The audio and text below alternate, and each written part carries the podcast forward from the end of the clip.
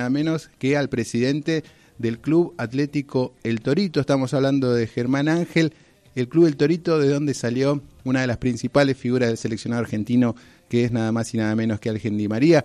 Eh, lo saludamos a Germán y le agradecemos mucho por esta comunicación. ¿Qué tal, Germán? Alejandro García y eh, Gustavo Rodríguez, te saludamos desde la radio de la Unión Nacional de Clubes de Barrio. Hola, ¿qué tal? Bueno, justo su llamado, así que bueno, muchas gracias, estamos felices. Bueno, sí, estamos todos muy felices y me imagino eh, ustedes el orgullo que debe significar para, para toda la institución, para toda la comunidad, para todo el barrio. Si bien eh, ya el Fideo eh, era un motivo de orgullo para el club, pero me imagino que coronar su carrera de esta manera es algo que deseaban todos y que ahora debe ser una, una alegría muy difícil de, de, transmitir, ¿no? Porque deben tener también los mejores sentimientos para, para Ángel Di María. Sí, sí, nosotros acá en el club es un club de barrio, nosotros hoy tenemos 400 chicos, yo hace cuatro años soy presidente, antes trabajaba en parroquia, y bueno, para Ángel, para nosotros, eh, más allá que ha tenido más de 20 jugadores en primera, Sencín pasó por Torito, pasó a Los Zamora, Pequeño Herrera, tenemos, gracias a Dios, una cantera importante de jugadores. Angelito ha sido referente muy grande para los chicos. Nosotros, eh, antes de la Copa América, no venía con muchas lesiones, muy castigado por el periodismo, eh, que bueno, eh, todos saben, viste, lo que la lesión y todo lo que pasó Ángel. Hicimos un mural en el club de tres metros, con la cara y la fachada del club. Y, bueno, para nosotros ya el logro ya estaba hecho porque era un jugador de barrio, un chico que arrancó con ese sueño a los 6, 7 años en el club y llegó a ser jugador de elite y jugador de selección nacional. Entonces para nosotros ya estaba, ya el ídolo, ya nuestro cumplió con todos sus objetivos de lo más lindo de, estar ahí en la selección y bueno, pero apostamos a ese mural que porque había que levantar el ídolo, no había que castigarlo, había que levantarlo. Y bueno, sé que, sé que dio suerte porque decíamos Ángel un día va a un gol, va a explotar el club. Y después de la Copa América, algo muy sensacional porque hace el golero, y es como que sacó toda una mochila de, de, muchas cosas que no salir y nosotros en el club no vivimos con intensidad porque acá, acá hay muchos chicos que entran con esa ilusión de ser él de decir bueno vengo en mi casa la escuela y el club y el club cumple esa función de la infancia de, cumplir los sueños que muchas veces los chicos y con esa herramienta del sueño, nosotros sacamos a los chicos de la calle. ¿Entendés? Entonces, Ángel representa mucho para nosotros, representa mucho. Entonces, el chico entra, le saca un foto con el mural, hace una carta con la carta de María, con la foto del Club Entonces, todo eso es una herramienta que a nosotros, como dirigentes, nos sirve como, ¿viste? apostar al club, apostar acá, no a la droga, ni al club, que el barrio te tiene esa venta como para, para, para progresar. Y bueno, después de la Copa América a nosotros nos cambió totalmente. Gente de todo el mundo visita Torito por el tema de Angelito. Y, y bueno, trabajando de ese lado. Y el día que sale campeón, salimos campeón Argentina, el mural se llenó de velas. La gente venía de pandemia, una forma de festejar, agradecer, y fue, fue muy lindo, muy lindo. Y bueno, y esto de los mundiales parece la frutilla del postre. Eh, nosotros ahora estamos agrandados, somos el campeón mundial, así que como debe ser el club Grandoli, que es el de Messi, acá no sale también. Pero, es lindo porque los chicos no saben la felicidad que estamos viviendo esto. Pero por eso, por lo que haciendo recién. Eh, esto te hace que los chicos vuelvan al club más que con más fuerza, al club de barrio, eso, eso, es lo lindo, ¿entendés? Así es, hijo. Bueno, se viene el nuevo clásico entonces, el Torito contra... ¿Eh?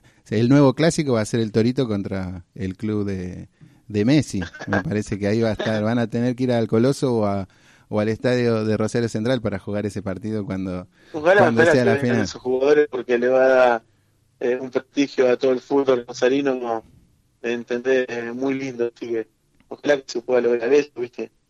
Así que, bueno, Eso hay a veces que va acompañado también de la familia que quiera, ¿viste? Ya están en un momento ellos de, terminar su carrera que, tiene su hijo y también hay que darle prioridad a la familia.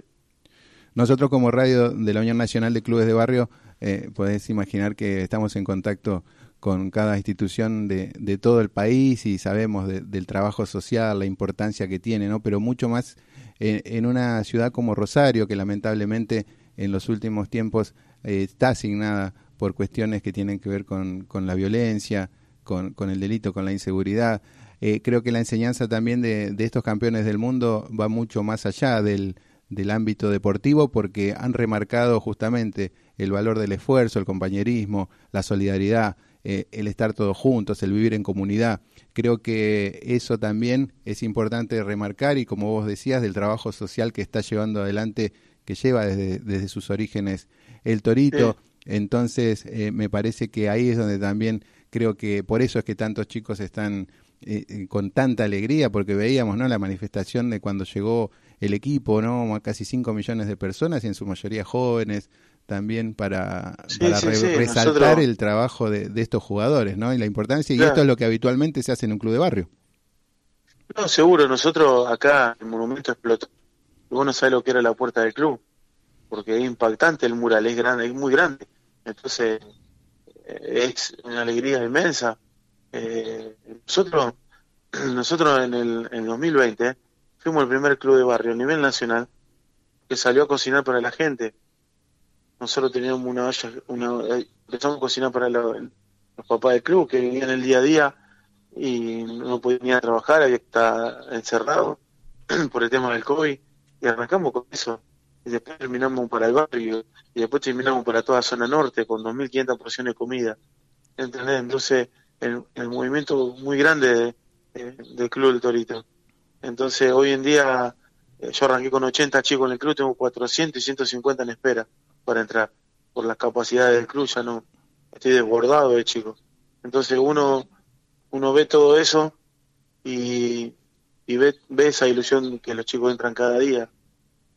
Pero nosotros, el eslogan del club es pasión de barrio que alcanza el mundo. Pasión de barrio que alcanza el mundo. Un chico de barrio que con familia humilde, llegó a lo más alto.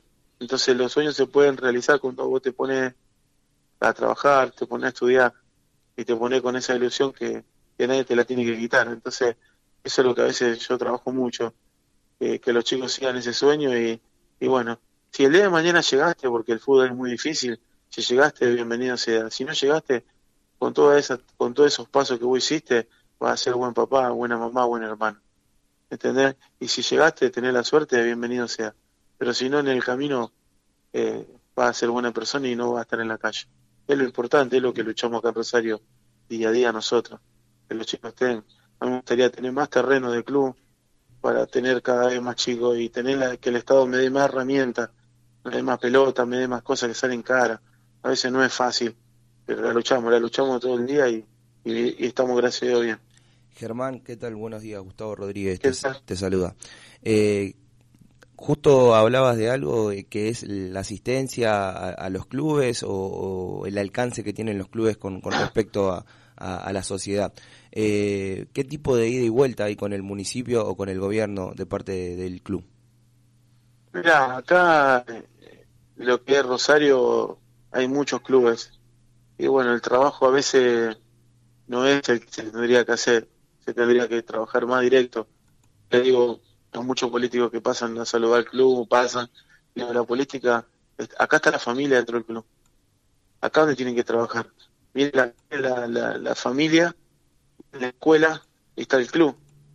Entonces, acá donde hay que apostar, acá donde tienen que traer esa herramienta, lo que a, con psicólogo deportivo, con nutricionista, con un clínico más, ya que en los dispensarios te lo dan, pero hay gente que, no, no, no, no sabe ir al médico y eso lo transmite al hijo y no lo lleva. Y capaz que tiene el dispensario cerca y en un club nosotros lo vemos. Entonces ahí trabajamos por ese lado. Por ese lado. Hay a veces que viene un chico que juega muy bien o juega más o menos y vos lo querés entrenar una hora, pero capaz que ese chico no comió en todo el día. Entonces, ¿qué exigencia le puede dar? entonces el trabajo viene de otro lado, o viene con una violencia de la casa. Entonces, psicológicamente hay que trabajar de otro lado.